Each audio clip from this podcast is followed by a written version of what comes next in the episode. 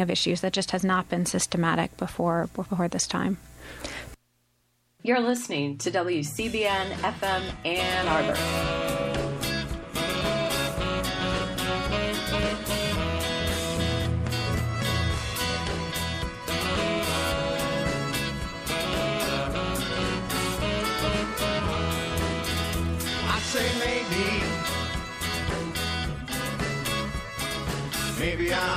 Love with you.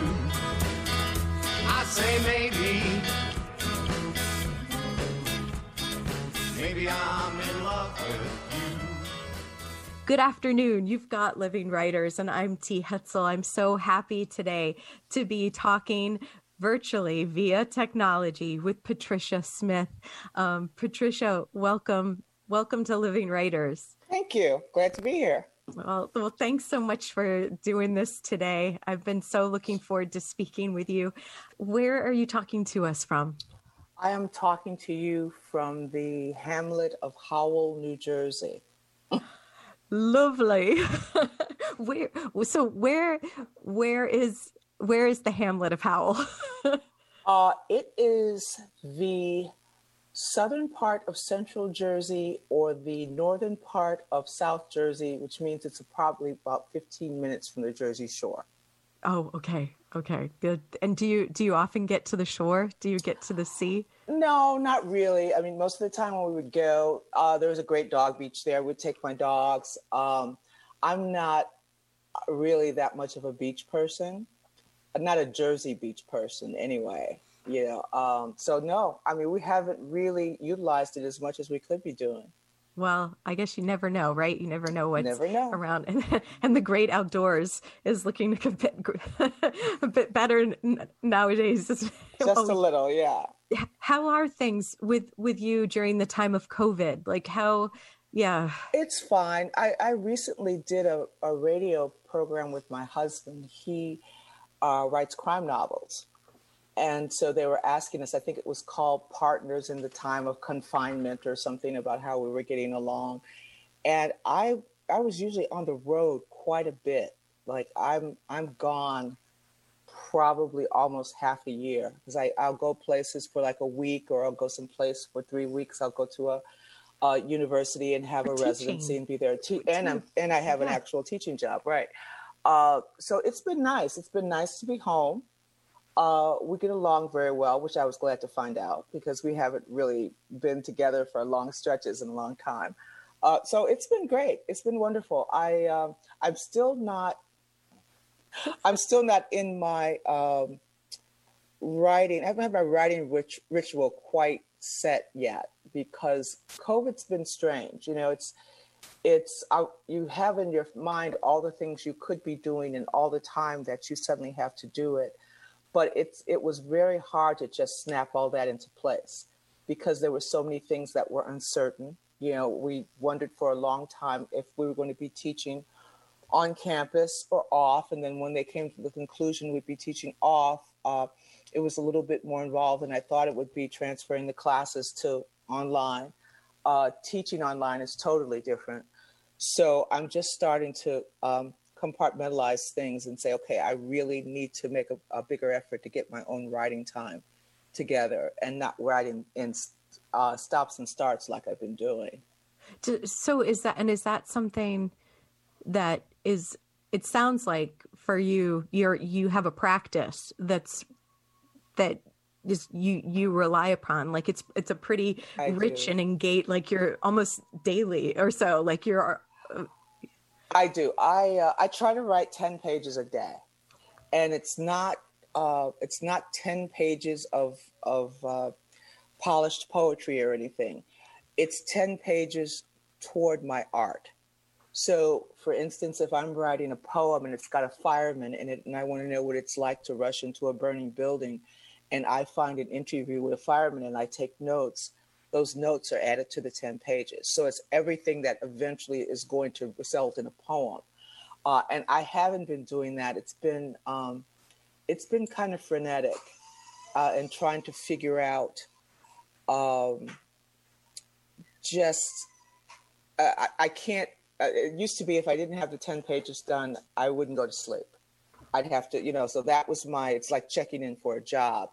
And that's been more and more lax. So uh, I think I've got things, and we're going to be in this position for a while.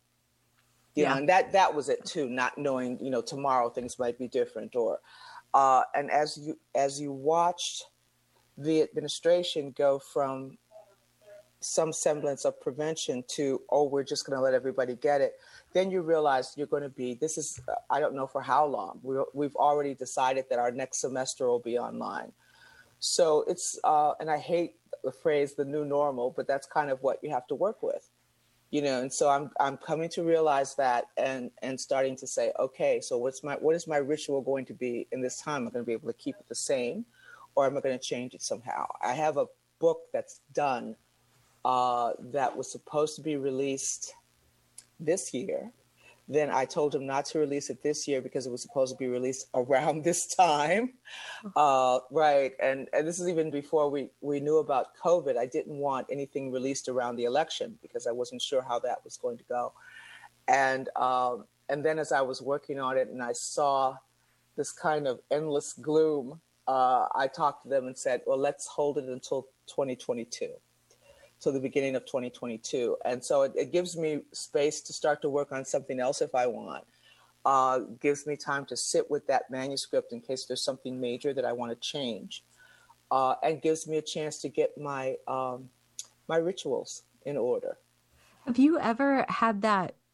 Because you have got a lot of books, like, which reminds me, I should read your your bio as well before we get Okay. too far into this.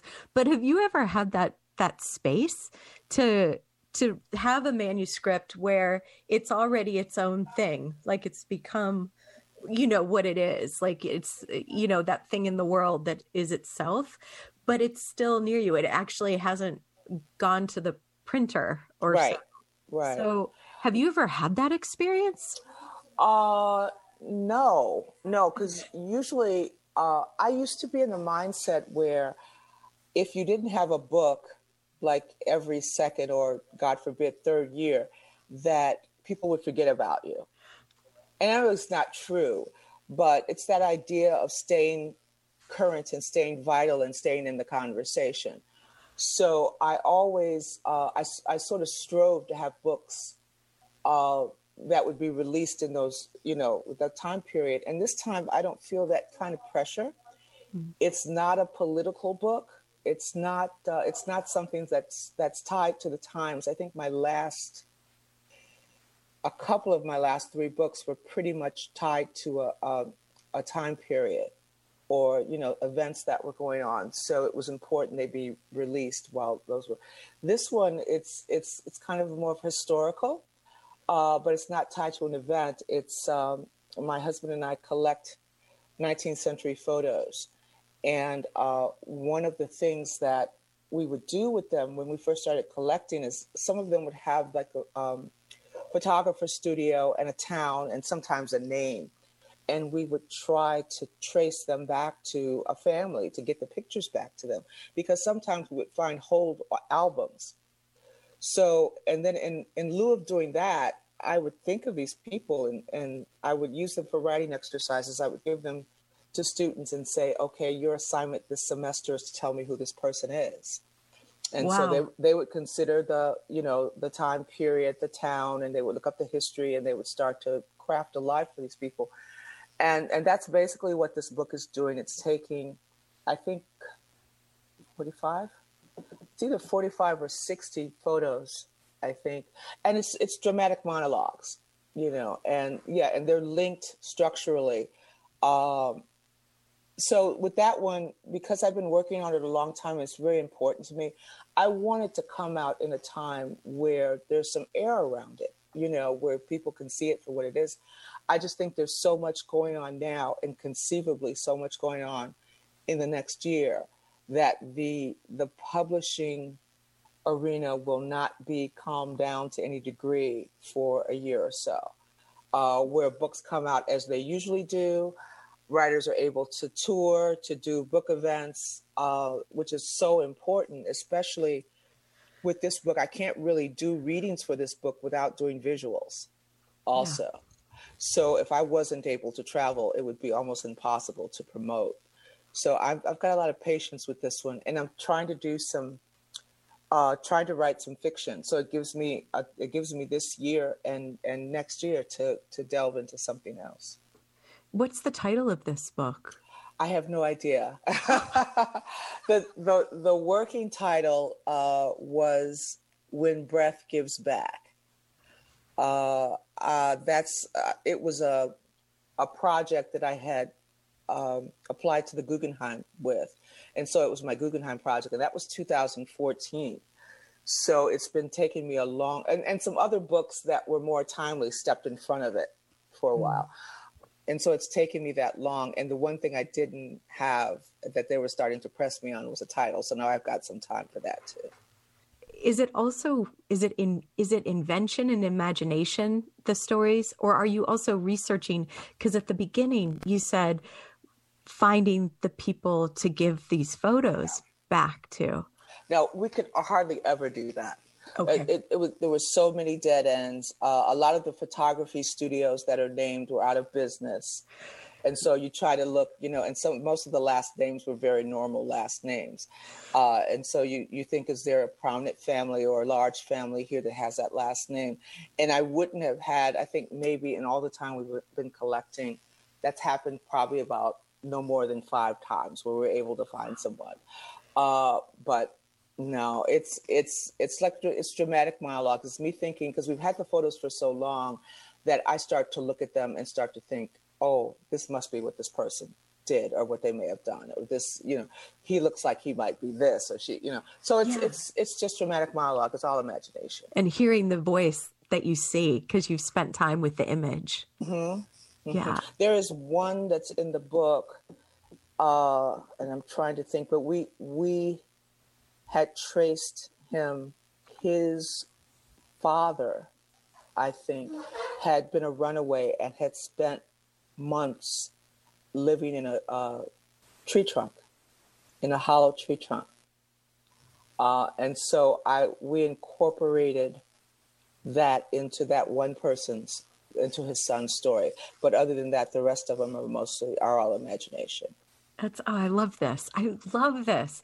It, it's also incredible to think once this book comes out, if people will recognize family members, and then you may have people reaching out to you Well, as well. one of the things that's interesting i didn't think about it i guess this this big story had come out not long ago about someone who was using one of the photos because the photos at this point are free use Okay, you great. don't you know right Of course, so yeah. someone's using one of the photos and uh and i'm not sure in what context but someone did recognize the person in the photo so when my editor got this uh it's a different it's kind of a different legal thing for them i mean Hmm. you, we can still use the photos creatively uh but they're they're a little bit i think they're a little bit worried about them so I, and I don't know how they're going to handle that or manage that. They they didn't say that it would change the book in any way, but it's just something that they want in the contract.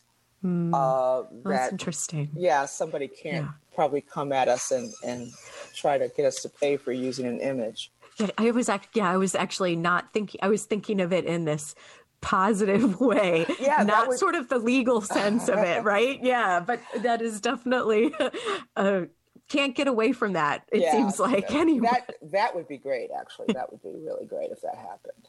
Well, and this is not the first book of yours with with photographs and images because you have a, a col- like a collaboration with Chicago photographer Michael Abramson. Like, Yes, gotta yes. go, gotta flow. Yeah, it was fantastic. Um, his uh, he's gone now. His widow Oh, uh, he had taken uh, he had taken a lot of photos in uh, South and West Side clubs in Chicago, and I'm from Chicago, so they were blues clubs, and I love blues. So she, at one point, they had done an album that was uh, music that was on the jukeboxes at that same time, and they had released the album in the photo book, and it had been nominated for a Grammy.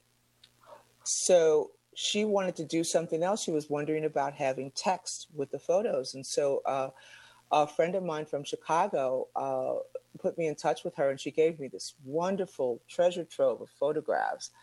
uh, and I was able to to uh, to put text to the book, you know, and, and talk about the heat and motion and the movement and the, the the neighborhoods as I knew them and the clubs and all that. So it it was fantastic, and I still think that something.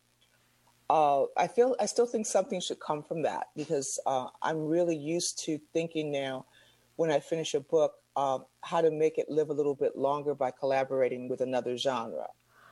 Uh, so I had a I had a book that was um, the book that I wrote about Hurricane Katrina, Blood Dazzler, was uh, I collaborated collaborated with a dance troupe on that one, and so it was in a theater for about two weeks as a dance theater production, and uh, and so and I'm also now collaborating with another photographer. Uh, we finished one project already, uh, but it's it's how to it gives you another way to picture your work. You know, it's it's one thing to have the poem right there on the page, but it's another thing to have to see what those lines mean to a dancer, or you know how a photographer sees them or something. So, it's it's been such a revelation to be able to do that. So now when I do a book, I'm kind of automatically thinking, you know, what is this? What does this say musically? You know, how does it look as motion? How does it, you know, uh, because there are a lot of people now that are willing willing to collaborate. Poets are funny though; they're they're kind of um, yeah, let's put on a show, you know. Uh, but usually dancers and music musicians they want to be paid. you know? I mean, it's, it's fun. It's fun for them up to a point, but then when you start thinking about, well, let's put this in a theater or a club or something, and then we have to become a little bit more knowledgeable about, well, where does money come from? about right. about writing grants, grants and sponsorships and... and... things like that. You know. Yeah. So I'm I'm getting a little bit better at at thinking that just because something looks huge doesn't mean that it's not attainable. You know, right. uh, the the community is such a big community, and sometimes you can just throw a question out and say, "Here's where I am. Here's what I want to do. What's my path?" And and people have done so much, you know, that you can get some pretty good some pretty good advice that way. Do you think that you might be more open to collaboration or see the possibilities and embrace them for your work because of your sort of your your history as a, the in like the National Poetry Slam mm-hmm. and and having that element like you're it seemed and tell me if I'm wrong because I'm, I'm just getting to know you a little bit. And I'm so glad. It seems like your poems were never just going to be on the page, they were going to be oral, they were going to be about the performance mm-hmm. of them. And so, do you think that's part of it? like because some poets don't like they they they have the language and the music of the language but it's not necessarily performative in that way that I imagine it had to be for you for the poetry slam. Uh, what happened really is we weren't really thinking about, for lack of a better term, academic poetry. You know, it was it was more of a um, uh, a more of an energetic conversation. Like you really were talking to the audience as if you were saying, uh, "Well, look, something happened to me, and I can't wait to tell you guys about it." you know and and very often somebody in the audience would say wow me too and they start writing something and they get up later and they do a poem that just went so it was there was a lot of energy involved it's like a tunnel of energy going back and forth um, and so when somebody thought and this was so far back somebody at one point thought you know oh we'll have a little boom box and we'll put some music behind something that we're doing uh, there was a house band at the place that i used to go to and it was a long time before someone thought about having the house band hang around for the poetry, you know. And so it was it was always um, early on trying to see what the possibilities were, but it was also the community was trying to make the reading or the music or the visuals go as far as they could. You know, once you start to concentrate on publishing, that whole business trying to kind of gets in the way. Uh, but I've never stopped loving to read and uh, and so it's still very important to me how the audience receives the word. uh, that they see that I'm still excited about my my own reading. You know, sometimes I would find a poet, I would discover a poet, the book of a poet, and uh, and then wait and wait until that poet comes to town and go see them, and they put the book in front of their face and they drone for 45 minutes. And so Oh, you, right. you've started to infuse the poetry with the type of voice you think that person would have. So for me, I really want the audience to hear what I heard in my head when I was writing. And so it's important to keep to to stay on that, to to keep talking to people about it. Even when you're talking about going into schools where, you know, you have an auditorium of kids at eight in the morning and they don't want to see you. you Did know? you do like poetry in the schools, Oh, we- Patricia? yeah. Did I- you? When we were uh, when I was slamming, I used to go to schools all the time, and and I still do. And I think what happens is that teachers can see that I had a, a lot of the same background as some of the kids that I'm talking to, and and a lot of them are doing spoken word, and I could talk to them about the avenue from spoken word to to publications and books and and great places and you know and a lot of travel that I do things like that. Uh, so yeah, I think it's really important to stay in the schools uh, because there's there's now all kinds of um, uh, high school and, and college slams, things like that. It's really important to do that because a lot, you know, when I first started going in, one of the problems was um, a lot of the kids didn't feel like their voices were legitimate. They're looking for somebody else to give their voices to them, uh, a teacher or you know some authorities, uh, you know, authority subject or something. But instead, to have them realize that their their voices are strongest when they own them themselves, you know, and how much there was there, how how much storytelling they already had to tell. Uh, and so a lot of my poems, some of them um, uh, go back to my my teenage years, uh, what it was like for me to be, you know, 13, 14, 15 years old, and and touch on a lot of things that you know that kids still worry about. But then you can go into another middle school, and because of the place where that middle school is in, the kids are a lot more plugged into the real world. And so then you're able to do poems about, I know what this life is like too. So I, I can't talk to you about the, the giddy teenage ha ha ha things, but I could talk to you about things that you are seeing in your neighborhood. You know, so yeah, I think that's where um, the the most valuable thing I think about the poetry slam was the way that it has has lasted and grown into what every generation needs from it. and and like you said this idea that saying that the stories that you have the stories that are around you those are the stories that you you write about or you you speak about or you right like that's so you're actually saying this is this is your this is your story this is Yeah. material you don't need to write about a field like a field of um croca, croci or irises or you know you don't Sure, sure. I mean, I can't, I can't really do that. You know, I, I, I envy people who can write like nature poem but I didn't, I didn't grow up in that kind of place. I grew up around concrete. chicago Right, right. Uh, and and the thing, it's not enough to tell a kid to write what you know because sometimes what they know is very difficult.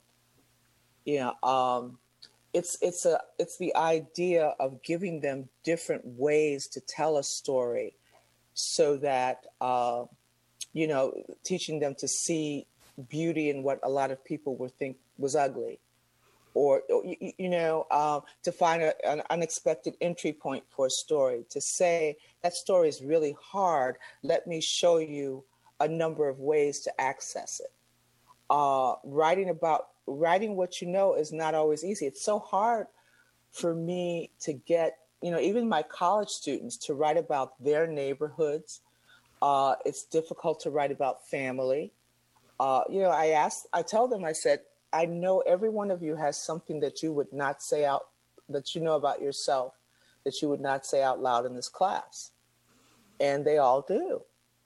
You know, um, so what you're liable to get the first time you give them an assignment is is some semblance of a love poem or something or, or you know and and teaching them how you can move your life sanely from day to day if you learn how to write about that day however it comes.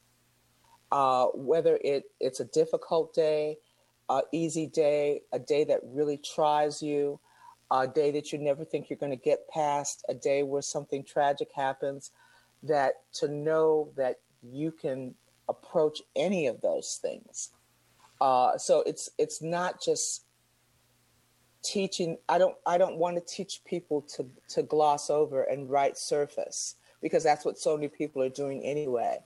It's that most of the writing that's going to change you is the most difficult writing to do. And it's teaching them to to to recognize those difficulties and to write into and through them. The writing that is going to change you mm-hmm. is the most difficult writing to do. right. But but the most necessary. That's right yeah. It's interesting to think about you saying, Patricia, that, you know, everyone in this room has a story that they don't want to tell. And and I'm wondering if with your with your students or when you're talking with fellow poets, like is it is that part of what you see is what you then really need to challenge yourself to actually be the thing. Is that part of what you think is the work of the poet in the world? Um, I think the work, a poet's job is to be a witness. Yes. Okay. And you can't limit yourself to witnessing just what happens to you. You know, uh, sometimes, uh, especially when I get work from people uh, that I'm supposed to review, and you can very clearly see that they're writing towards something or around it, you know, and and they think they're right in the midst of it, and they're not. Yeah. Yeah. So you have to give them some sort of avenue. You say, I see it and you know what it is. I don't know what it is, but I can see it there. Okay, and so all of the writing that we're going to do together is going to try to get you closer to that thing, and you can see it in in the community of of poets. It's like um, it's like coming up to a, a a hot wall, you know, and you're writing closer and closer to the wall, and then you touch it and you jump back but to know that all of the writing that you should be mining uh, is on the other side of the wall. So how do you get over there? You know, how do you get over there? Uh, and then once you're over there, how do you stay long enough to re-experience that the things that frighten you? Or you know, we think that um, uh, something happens and we pave it over and we think it's gone. But once you have the tools, once you become a writer, you have the tools to confront the thing and it's up to you whether you're going to turn around and break through that pavement again. I can't be the person that i'm going to i mean it's my life story okay? So if i spend my life running away from my own life story what have i lived? What have i done? You know uh, and if you don't tell it if you don't learn the best ways to tell it you unconsciously give permission to someone else to tell your story. Or to erase it. Or to erase it right. Or to erase it. And and there are a lot of people uh, trying to erase the stories of entire cultures neighborhoods you know all the time. Uh, and, and it starts with one person. So if, if i can tell my story out loud and without cutting corners and without fashioning it in the way that oh i'm telling it to this group i have to change it in that way or i'm telling it to that group it's it's hard to say some things out loud because a lot of them point to your vulnerabilities and you you kind of don't want to do that but then once i write something like that and to have someone else come up and say I have felt that way. I just didn't know there was a way to say it.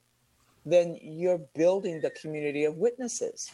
You know, you're saying, yes, you know, you can say it out loud. There's a way to do that.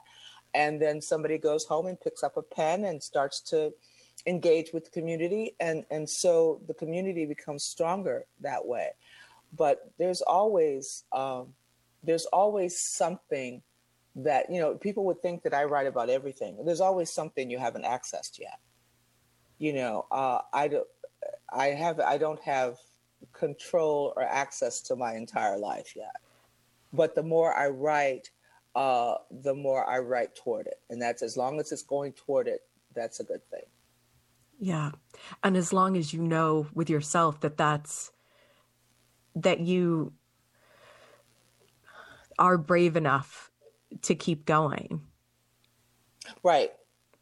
Right. Because there will be a lot of, uh, it's, it's not like you, you learn the tools that you need and then you go, okay, wow, good. That's over. You know, I mean, there's a lot of, yeah, there's, there's a lot of, um, there are a lot of depth to the stories and there's also always antagonist. There's always somebody pushing you know, it's like I don't have the nerve to tell my story, so I don't want to hear yours. I don't want to make you make me see those things.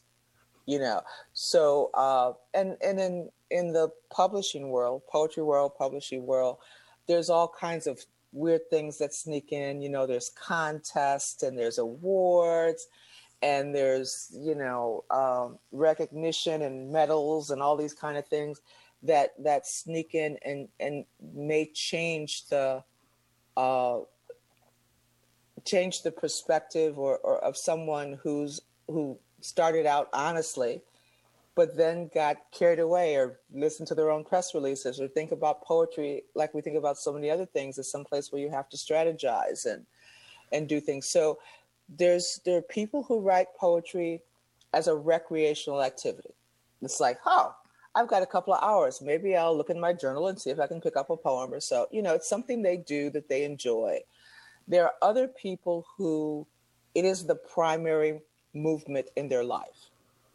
It's it's it it's what gives you the strength to go to the next day. So I I have a huge poetry library and I know for a fact that if I'm having trouble with something there is somebody on that shelf that I can reach for who has said to you know to me or to their readers what I need to hear. You know, so it, it works. It works both ways. So I could not. I couldn't have a, a point in my life, and I won't have a point in my life where I'm not writing poetry.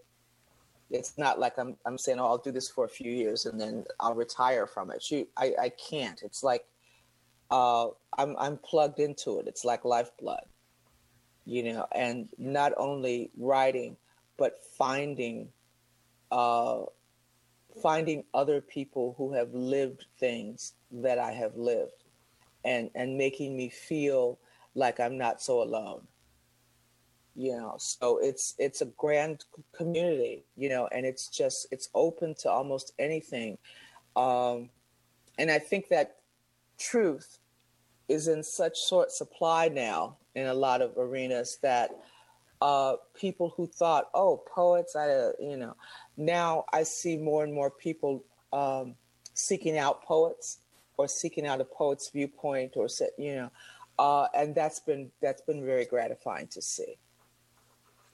Because it's it's interesting how in poems some of the work of poems is having this space for the necessary reader to be part of it. I don't know. I keep saying necessary today. I don't know why, but okay. you, you know, it's like the that's when the poem will also be alive in a, a different way. Like I think as a, I mean, it's interesting because I, I know this is kind of talking about it in multiple ways, squashed all at once because there was a moment where you said, and I thought it was great when you were, because so often as teachers of writing, um, we're talking about audience you know and how you're going to tell something and who you're telling it to. And but what i loved is that you said this this is not that time.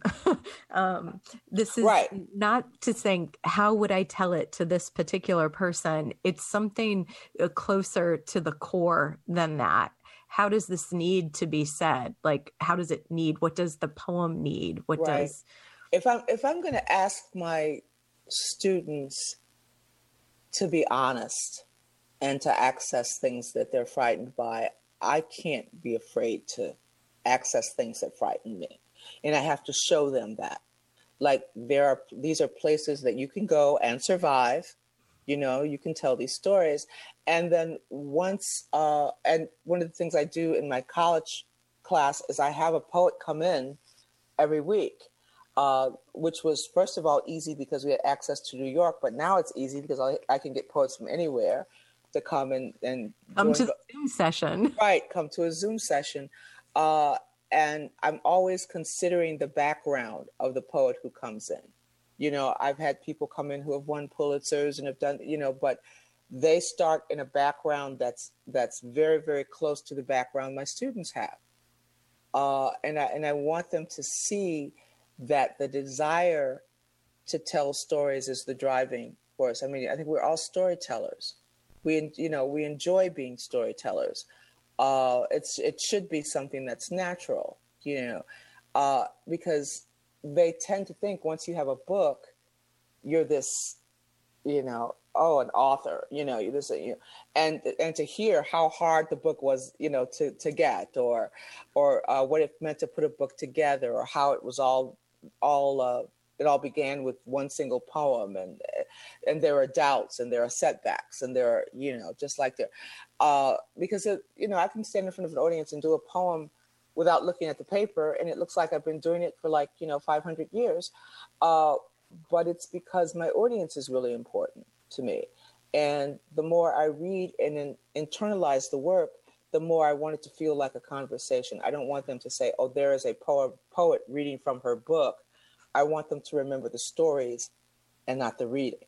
And those connections and like you were talking about earlier that that energy exchange from yeah yeah the poem needs the other piece the piece of the reader or the audience somehow Right. And even and you we'll- have to reach out and grab them somehow. because most people uh if they're either assigned the reading or if you are writing about something that they don't want to read about. If you're writing about, you know, um war or racism or or something and they go, "Oh, not another one of those." Right. So you have to have to give your students tools to pull that reader in and then to use it myself like i said uh, the classroom of, of you know the auditorium full of middle schoolers at eight in the morning i can't go in there and clear my throat and open my book and start you know i have to go down in the audience and start a poem from down there. I have to start with something that they go oh whoa wait hold this is not poetry. This is not how i was thinking of it you know?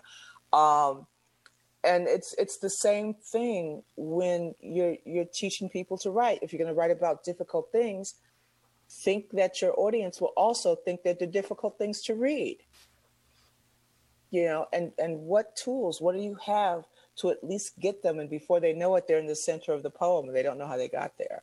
It's you know so there's a little bit of trickery involved you know and that those are storytelling tools. If you weren't just if you weren't writing these things down and you're going to sit at a table of people and tell a story the same things apply. So you need to have those storytelling tools you know so ways to connect. Right right ways to connect so that no audience no audience should scare you you know you should be able to go in and say oh okay i'm going into a middle school i'm going into a school that's you know primarily hispanic or primarily african american or primarily white or or you know kindergartners or whatever in your toolbox there's something for everybody or a story that you know you can, can start with to get them all on the same page and hopefully the page that you're on. and so and some of that it sounds like some of that comes from experience like some hard won experience but also imagination and empathy Um, well, th- th- thinking about what I would have, uh, you know, because I went through my whole school career, through in high school and everything. And no, I didn't know about poetry. I mean, you get to the. You so when did the- you start writing, Patricia? Oh, it wasn't. Well, I used to write things when I was a kid, but not out of any. Uh, not because of anything that was happening in school. I, but yeah, what did you write? Yeah, what? yeah, I think it was because of my dad. You know, my dad came up from Arkansas during the Great Migration, and he was still kind of a um, uh, stories from the front porch type of a guy. You know, I mean, we, he would sit on. You know, he'd sit around and just say, these, my dad and my mom worked in a candy factory. So it would be like, oh, this is what happened in the factory today. So I started to think about all the people he was talking about as, as like characters. And it, it made me feel like every morning the slate was clean and you didn't know how it was going to be filled. You didn't know what the characters were going to do that day. You didn't, you know. And so it was, um, it gave me the idea that there were other ways to, to tell stories that weren't being covered in whatever I was learning in my, you know, in my classroom. So it would And that be, these stories mattered too, Yeah, Patricia, mattered. right? Like they mattered because it was um the world that was being built with Mm-hmm. characters and it was your world. Yeah.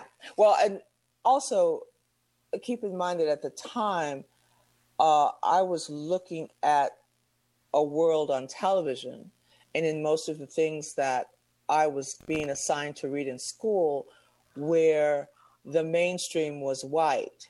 So some of the first things that I wrote was I was imagining myself as this girl, this this typical teenage girl whose name was Erica, and uh, and she was a cheer- cheerleader and the homecoming queen, and she had six brothers, and her mother was a doctor, and her father was a lawyer, and I would say today Erica does cheerleading tryouts, or today Erica wins homecoming queen, you know stuff like because I I was trying to and and it was it's funny now, and I was I was trying to think of how how am I going to fit in this world that I'm seeing? Because I'm not seeing anybody that looks like me who fits, you know. And so it it it gave me at least the idea that a world could be created. It probably wasn't the right one, but that that you you know it was kind of a flight of fancy that I could. Oops, just a second. I put something in front of your face. Uh, yeah, it was just a flight of fancy, but yeah, you know, you could do that, or you could make the neighborhood that you're living in look like that if you want. Uh, luckily, I didn't stay in that headspace. Thank goodness. I didn't stay in that headspace, but uh, it was kind of a magic. So what broke you out of it? Because I think you were starting to talk also about not like not like being inspired in school or in high school. But so what broke you out of that so that you began finding your your telling your own stories, finding your own voice? Oh, I don't think. Mm, I think I was probably 30 years old. And it wasn't, I wasn't in the, excuse me, I wasn't in the, um, you know, the, the cheerleader headspace or anything like that. But um, uh, just defining what success was. Let's let's talk about the this book Sure. in particular before we before we go um because i feel like i've made i don't know i yeah i feel like we have to and then we'll talk again i Sure. would love that if you're up for it No problem at all. um so when in incendiary art patricia when did you know that you when did emmett till come into the frame of this book Uh, it wasn't until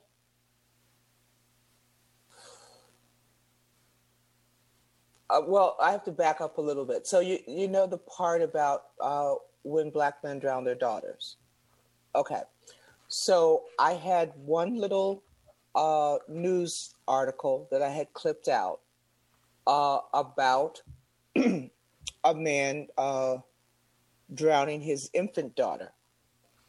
And uh, I didn't know at the time, am I going to write anything or not? But I had it and I kept moving it around and coming across it. And then not too, not too far after that, it happened again. And so there was two things, and I said, well, what is this this thing? Why are these men doing this? You know, and I had to pay attention to the fact that they were both African American. Uh, and it made me think of how many of us grew up without our father in the home. And I had to ask why, what would make a father consider his daughter um, dispensable? Yeah. Uh, and and so I, I, had all these, you know, things were, and so I just decided I wanted to write about the, the two different ways that this had happened before I could explore. So that that at first was going to be the uh, just the grounding of the book, and I was saying, well, I think I'll write poems about all the ways that that men uh, kill their daughters. I mean, even emotionally, psychologically, uh, right. That that's the look. That's the look everybody had when I said that. So, the, and then I thought about it and I said, I can't even do this. It it was such, it was such a dark place. You know, I mean, I was thinking there was another case that I knew of where uh, a guy, a father, had taken his young daughter to a casino, and then there was um, and said and asked her brother to take care, brother who was not much older than she was, and there was a camera in a a restroom. She went to the restroom and a man followed her in, and she was assaulted and killed. And you know, uh, and and I said, if I put my head in these places for too long, I might not get out. You know, so I, I just think I thought, okay, so maybe I'll make this a section of the book, and where else can I go? Uh, at the time, it was it was around uh, probably 2000 maybe the beginning of 2016 people were starting to talk about the election and uh, you know people were going around and trump was having the rallies before he was you know and, and throwing black people out of the rallies. And at the same time there were a lot of young men um, losing their lives not always at the hands of the police but often. Yeah. and so um, I, I, I started thinking about uh, uh, the the black life uh, and and how many ways uh, to lose it. Mm. You know, and and when I came up with that wider idea for the book, mm. uh, Emmett Till happened the year I was born, and and so when I decided to have uh, uh, historical elements too, and to kind of go, you know, and, and, and look at that that topic across time, it was natural that he would be in. And it's it's it's interesting too because when most people look at the book, they see uh, they see the sonnets as the grounding element of the book. They talk mostly about the the Emmett Till, the sonnets, uh, and and the way that uh, uh, I, I did some more reading about Emmett and realized that his mother initially didn't want him to go to Mississippi, but wanted her wanted him to come to Nebraska with her, and um, it gave me that feeling. It's right after a tragedy, and and people say, well, originally he was supposed to turn left, or he wasn't supposed to be on that plane, or he was, you know, uh, and which made me think about the element of chance, which led me to the choose your own adventure books. That if you choose this page, this could happen, but if you turn on the wrong page, and so it's it's us going to that that inevitable conclusion by choosing the pages that lead to it. Mm-hmm. So it, it came in relatively, um, probably about midway through the process. I had to decide what the book was going to be and, and make sure, and, and it had to become a book where those sonnets would fit, you know, where, where it made sense to have them sprinkled throughout the book uh, it still was uh, it still was a bad news book. You know, there's not a lot of light in the book. So people who were my trusted readers, you know, I, I have a couple of, of, great poets who are trusted readers. My husband Kwame reads Dawes. my book. Kwame Dawes, right? Friend of the uh, show. oh, friend of the show. Oh, okay, good. Hi, Kwame. Um, uh, my husband, you know, who's in journalism for 40 years, you know, he would read it and everybody would look at me like, uh, some people would say I couldn't read it straight through. I had to read some of it, put it down, pick it up again. And I wondered a little bit if that was going to hurt it, if it was just too difficult. But the thing that we talked about before about finding uh, different ways to enter the poem, I said, you know, if it's going to be bad news, I have to give the reader enough variety, enough ways of making the story seem new. And sometimes it's poetry structure, sometimes it's how it lays on the page, it's word choice, it's music, it's all those things. Um, and and I think there was enough of that variety in the book so that the heaviness you you knew it was going to be heavy, but each time you entered it, it was how is this going to that it was going to be a story you knew, but I wanted it to be a story you didn't know in that particular way. And and that when when was it that you found incendiary art because that feels like such a powerful way of describing even like how you're talking about the experience of being in the book mm. you know and i would imagine making these poems. Right. like this is incendiary and and you were talking about this there's a, a wall that's on fire and you have to get beyond it. It's like there's fire everywhere right? Yeah. Um that was part of it. Uh some of the historical things you know one was that m- my neighborhood blew burned down after Martin Luther King was killed. I was in Chicago on the west side of Chicago. It burned down and it was fire for a couple of days.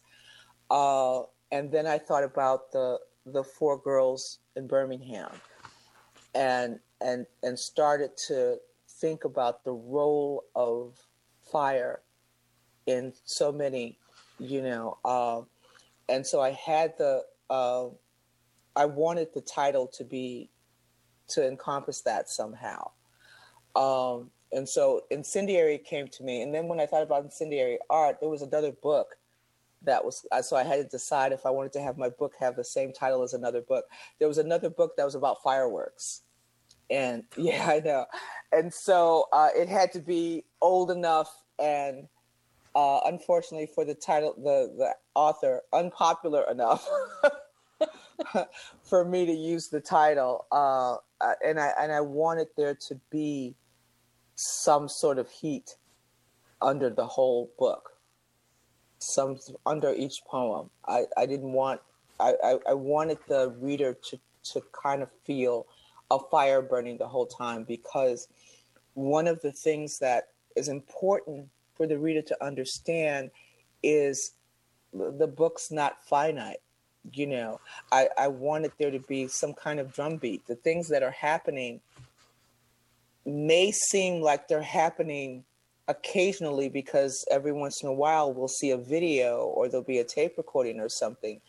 But the people that i know who are living in the midst of it it's happening. There's a staccato beat. It happens all the time. The fire never completely goes out you know? And and so i i really once you close the book, I didn't want it to be, and that's the end of that story. Mm, yeah. You know, uh,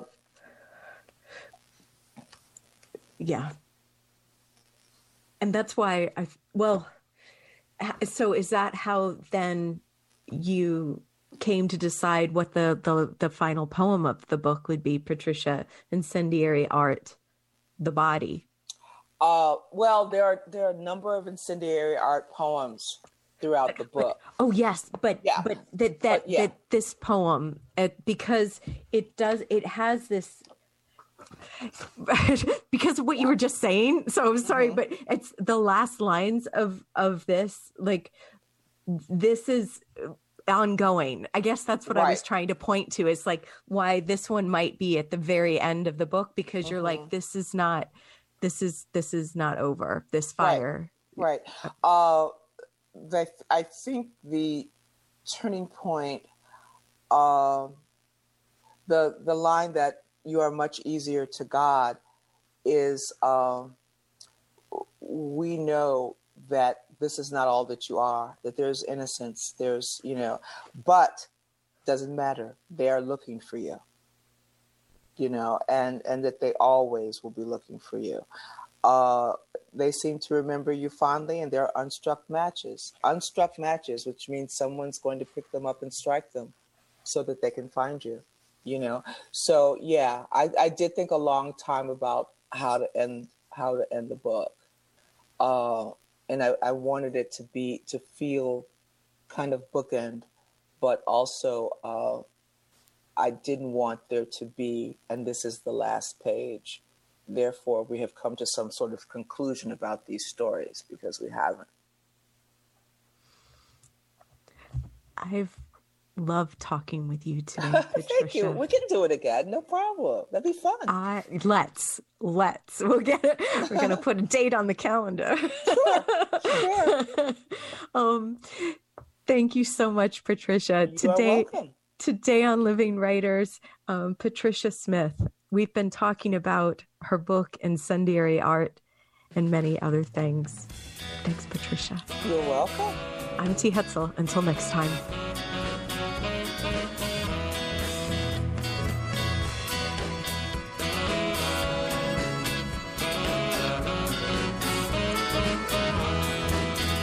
I say maybe. Maybe I'm in love with you. Say maybe. Maybe I'm in love with you. You put your arms around me. I'm in love with you.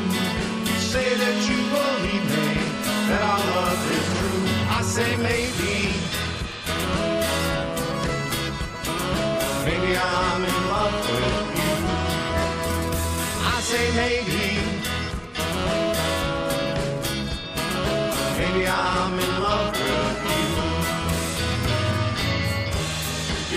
brings shivers.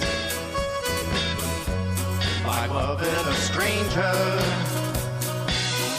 Makes me wonder if I know my own mind. Some things once important, I ignore them now. I wouldn't know it if the world came to an end.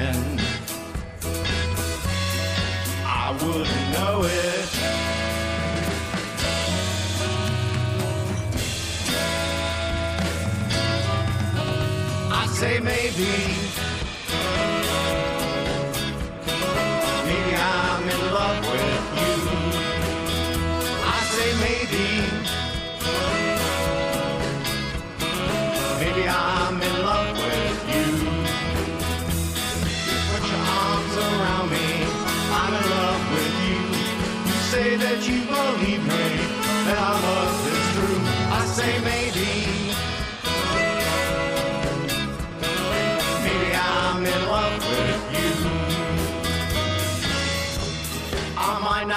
the best man. You might not be the honey. But I'm looking like you are. Eyes wrinkle at the edge. Some things once important. I know them now. I wouldn't know it if the world came to an end.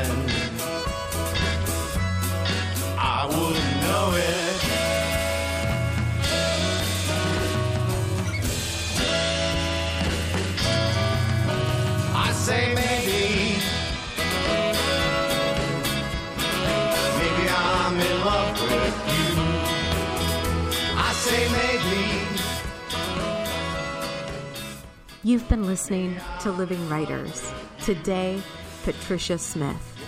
Patricia Smith is a National Book Award finalist and the author of six critically acknowledged volumes of poetry. Her awards and honors include the 2014 Rebecca Johnson Bobbitt National Prize from the Library of Congress, the 2013 Lenore Marshall Poetry Prize from the Academy of American Poets, and a 2013 Phillis Wheatley Book Award. A formidable performer, Smith has read her work at venues all over the United States and around the world. She is a Cave Canem faculty member, an associate professor of English at CUNY College of Staten Island, and a faculty member in the Sierra Nevada College MFA program. Thanks for listening, everybody. I'm T. Hetzel. Until next time.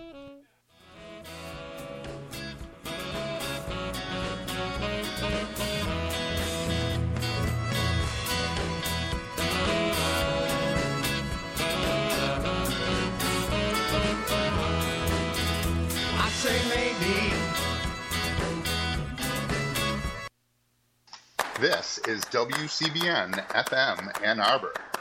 We're airing selected hours from our extensive broadcast archive and new live and pre recorded shows during the current emergency.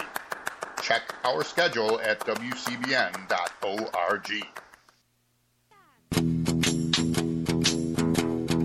Wash, wash, wash your hands, got to get them clean. Every finger one by one and lather in between. Wash, wash, wash your hands, got to get them clean. Every finger one by one and lather in between. Yeah, me too. Good morning. It's six o'clock, and let's see. It's uh, I believe this is our classical program, which we call Dead White Guys. So I believe this is also Radio Verite. I want to I want to thank the person who's been here doing this very very early morning radio. I think it's a a very helpful service that people provide when they get in here and play music and sounds and noises for people at all hours. So the people who are here from midnight through 6 a.m. It's a special kind of service. It's a public service of Radio Free Ann Arbor.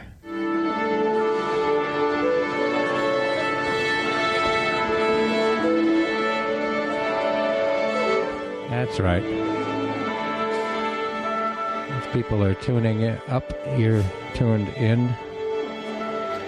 Dead White Guys, a different host every week.